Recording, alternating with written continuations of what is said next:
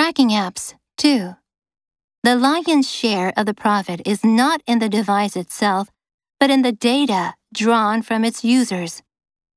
To get as much data as they can, these apps work hard to keep one constantly using them via push notifications and other design techniques. This data is then often sold to other companies, including advertising agencies and political campaign firms.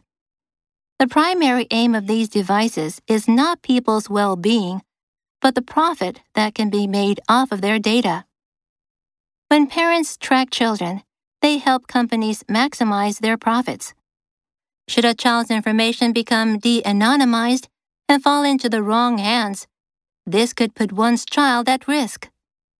There are also significant privacy risks. A 2014 study by the security firm Symantec found that even devices that do not appear to be traceable can still be tracked wirelessly as a result of insufficient privacy features.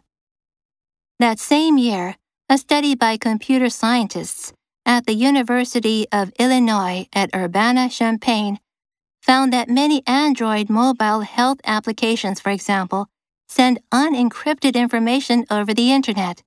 Nearly all of these apps monitor one's location.